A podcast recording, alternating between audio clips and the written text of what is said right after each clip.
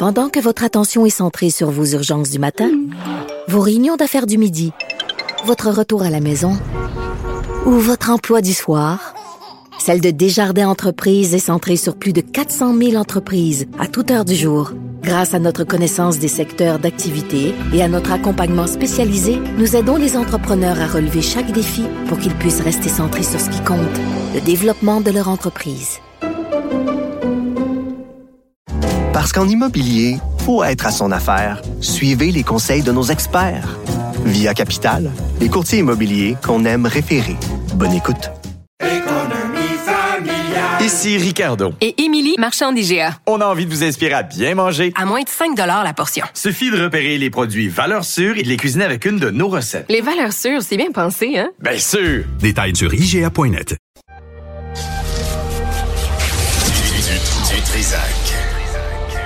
L'original.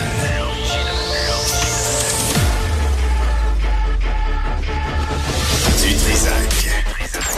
Votre plaisir coupable. Eh boy, ça va vite, ça va vite. Euh, bonjour tout le monde, on est quoi mardi? 27 février, fini bientôt. Écoute, fait quoi 13 aujourd'hui? Va faire euh, ouais, hein, index UV élevé, tout va bien. Il n'y a pas de changement Mettez climatique. votre crème solaire. non, tout va très bien. Euh, nous, on s'en va au Costa Rica euh, vendredi et et il paraît qu'il fait 38. Est-ce que tu aimes la chaleur à ce point? Je, écoute, je me suis acheté des ice packs pour mettre dans mes shorts parce que je sais pas où je vais passer. Attends, là, t'as l'hiver, mais t'aimes pas plus 38? Ah, non, non, non, fait que non, c'est quoi la température Ah, idéale? préfère- L'automne. Vraiment. Moi, je suis quelqu'un d'automne, mais, mais on va vivre avec. Là. C'est vraiment, on va pas se plaindre. Euh, donc, euh, c'est ça. Puis euh, c'est ça. Puis il y a des gens là-bas qui nous attendent. Fait que, tu sais, ça va être sympathique. Mais quand on m'a dit 38, je dis, go, correct, parfait. Au soleil, tu sais, Ouais. vraiment privilégié. Mais, euh, mais, Il va falloir se rafraîchir. mais c'est parce que là-bas, c'est démesuré. Ici, on n'a pas eu d'hiver, ça n'a pas d'allure. Mm-hmm. Euh, mais tout va très bien. Tout, tout va. euh, les climato-sceptiques ont raison. Il n'y a rien qui se passe. Euh, on va. On va euh, revenir aussi euh, cet après-midi vers une heure et quart euh, avec euh, le coroner sur euh, les ambulances. Euh, Il y a une dame de 93 ans, c'est dans le journal aujourd'hui, 90 minutes pour son ambulance une hanche fracturée. Là, tu as la réparti- répartitrice euh, qui dit Ah, c'est pas urgent, elle la met en attente. Euh, finalement, il, elle dit là, faudrait y aller, il n'y a pas d'ambulance disponible. Là, c'est comme je me dis, depuis tous les. Il y a eu plusieurs reportages là, dans le journal sur les délais d'intervention des ambulanciers, des paramédics. On peut pas y blâmer. Ils sont pas assez, ils, ils peuvent pas courir tout le territoire. Il me semble que j'ai pas entendu Christian Dubé dire Hey, savez-vous quoi? On va, je vais créer un comité juste sur les ambulances. On va s'occuper de ce dossier-là. Peut-être nationaliser les sacramouilles de services.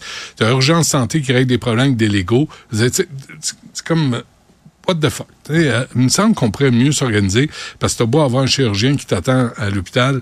euh, si tu te rends pas, il a beau être le meilleur au monde, il est trop tard. Fait que euh, on va revenir là-dessus là, parce qu'il y a des rapports de coroner qui confirment que les des- certains décès sont liés, sont pas directement causés, mais liés à ces problèmes de services ambulanciers. C'est des vies perdues.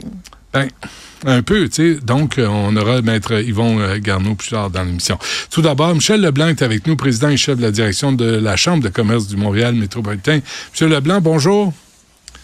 Bonjour, Monsieur Dutrisac. Vous avez gardé votre barbe, hein, vous? Euh, y pensez-vous des fois de vous raser la face ou euh, êtes-vous tanné? Ou...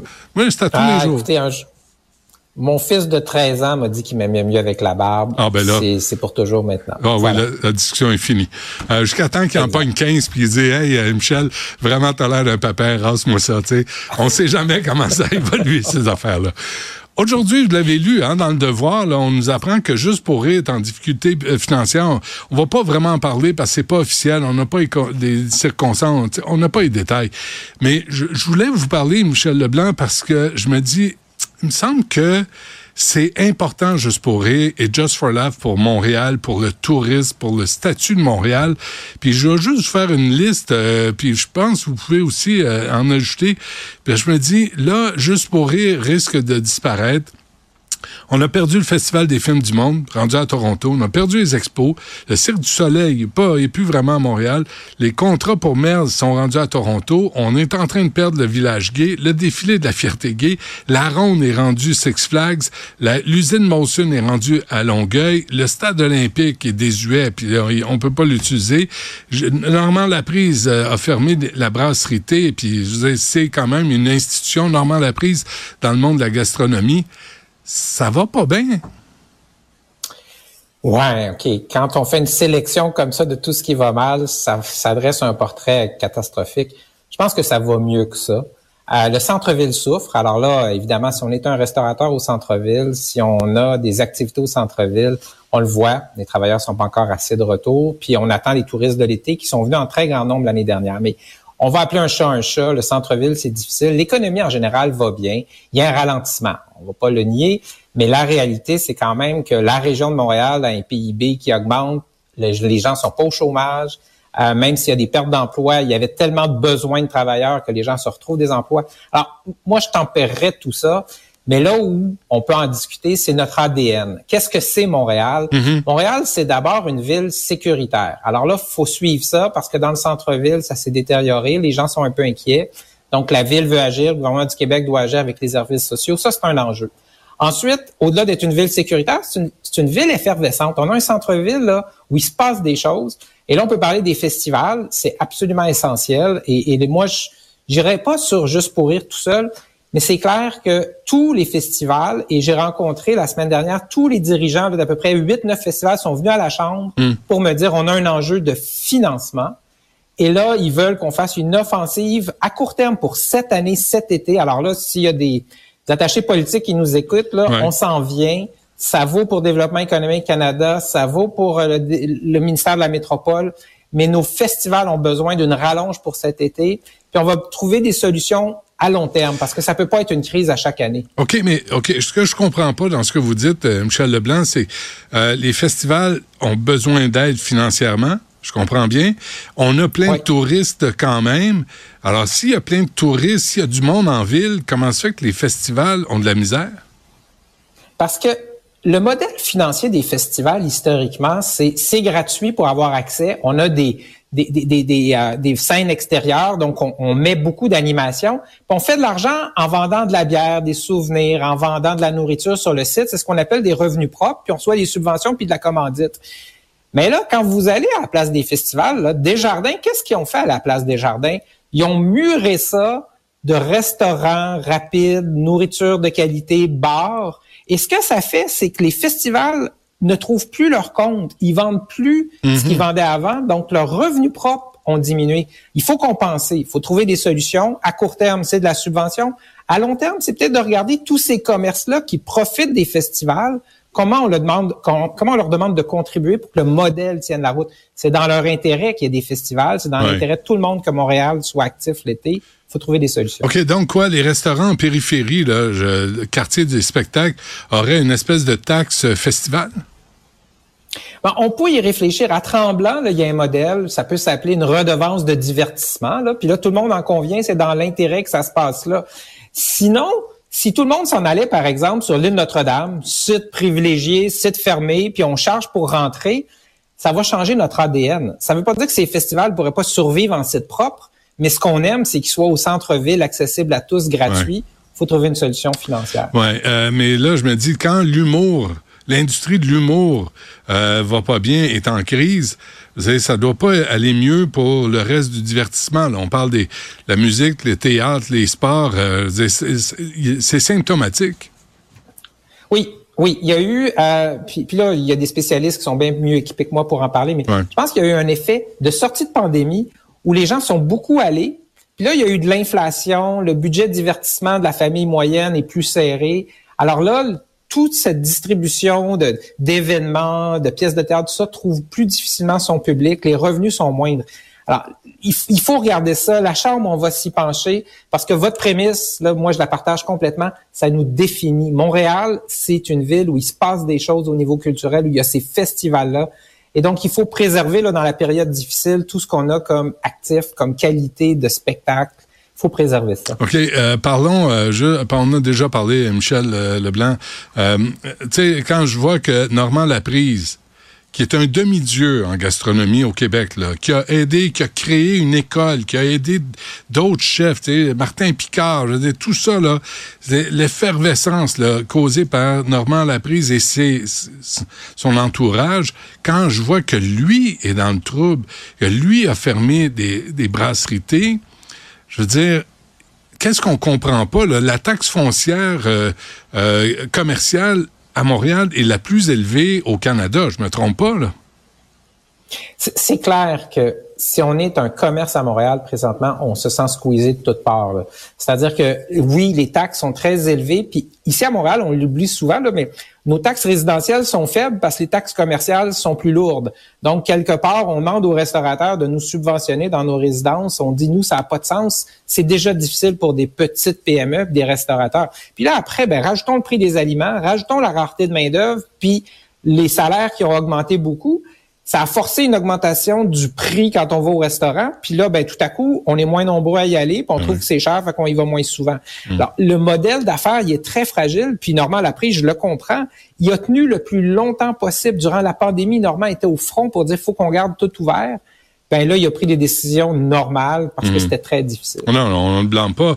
Mais en même temps, les taxes résidentielles ont augmenté, quoi, de 4-5% au cours des dernières années. C'est on n'a pas, on n'a pas, il me semble qu'il n'y a pas de plan de match, là. Quand je vois que la ronde, la ronde appartient à Six Flags, ça appartient, ça appartenait à nous autres, là. Ça appartenait à la Ville de Montréal, ça avant, là, avec Terre des Hommes, je me trompe pas.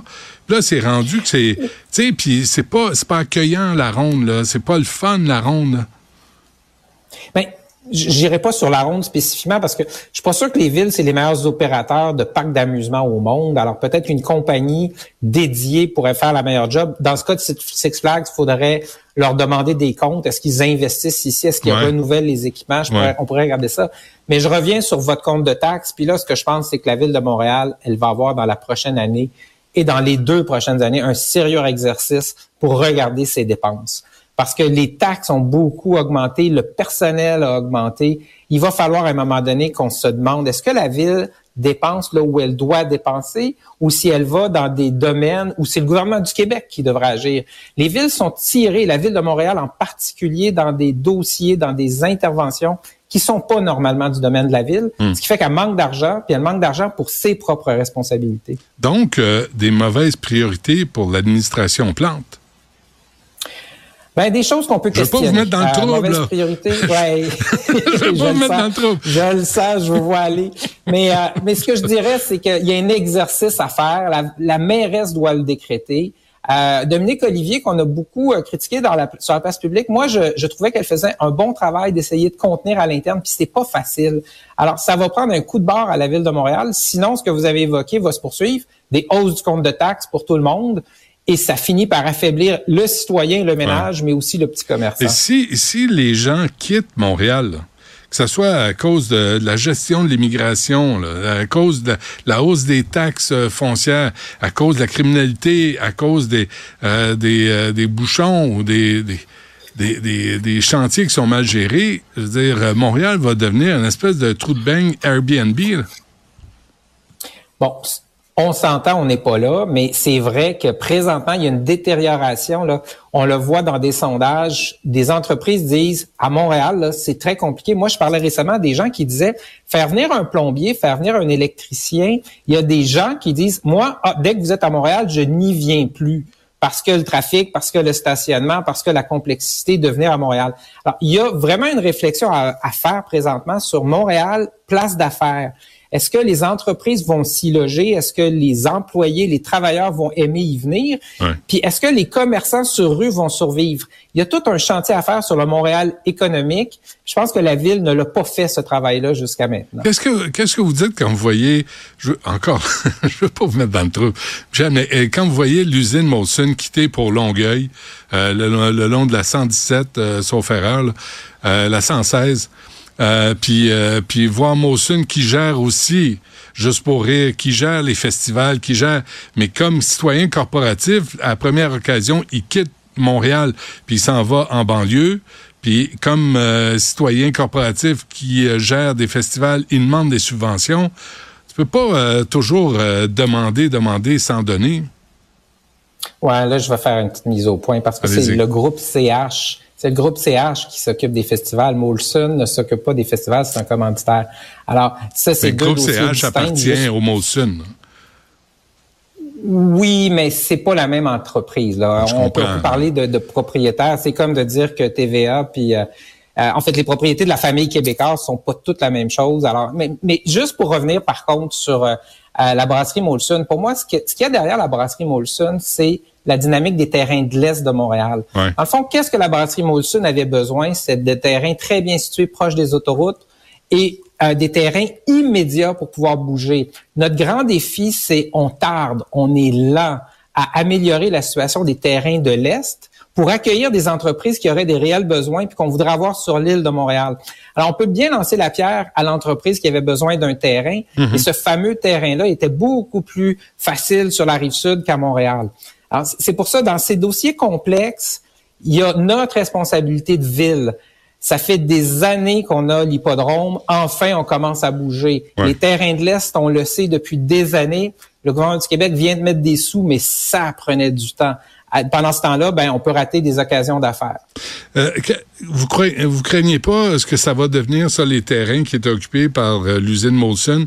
Parce que c'est- c'est sur le bord de l'eau. En passant, Michel Leblanc, je sais pas si vous avez déjà remarqué, là, je suis pas un prix Nobel, mais à un moment donné, je me suis rendu compte que à Montréal, sauf erreur, il n'y a aucun restaurant qui donne sur un cours d'eau, ni sur la rivière des Prairies, ni sur le fleuve Saint-Laurent, comme on peut avoir à Québec. On ne profite pas de... de tu sais, il y en a peut-être quelques-uns dans le Vieux-Port, mais encore là, faut que tu te casses le, le cou pour euh, voir le... Mais il me semble que ça, c'est un atout qu'on ne joue pas ici à Montréal. Bon, alors, il y en a quelques-uns, là, à Verdun. Moi, j'habite Verdun. Oui, oui, Vous à allez voir, il y en a un moins un. Bon, il y, Ouais, il y en a quelques-uns. parc, là? Mais la réalité, oui, oui, c'est ça, le parc linéaire. Mais la réalité, là où on est d'accord, c'est que on a eu énormément de misère ici à accepter que sur les territoires publics, sur les terrains publics, on peut se mettre des commerces privés. Fait que si c'est sur le Mont-Royal, si c'est dans le parc La Fontaine, si c'est le long du fleuve qui appartient souvent à la ville de Montréal ou au gouvernement du Canada, on a une frilosité à dire qu'on va aller en appel d'offres, on va prendre des projets qui sont intéressants, puis on va en faire des lieux pour qu'on puisse apprécier ces endroits-là. Moi, j'ai toujours dit, là, on a une frilosité dans le... Quand on va au Jardin du Luxembourg à Paris, il y a une petite, un petit endroit là, on peut manger, c'est agréable. Si on va dans Central Park, il y a des endroits. Nous, ici, on a une résistance à mettre du privé comme si c'était inacceptable, mais ça nous servirait tous, des lieux comme ça. Ça nous ferait apprécier le fleuve, j'en suis totalement. Ouais, ça me fait penser au parc La Fontaine, l'espèce de, de, de, de, de snack bar qu'ils ont essayé de créer depuis quoi, 30 ans?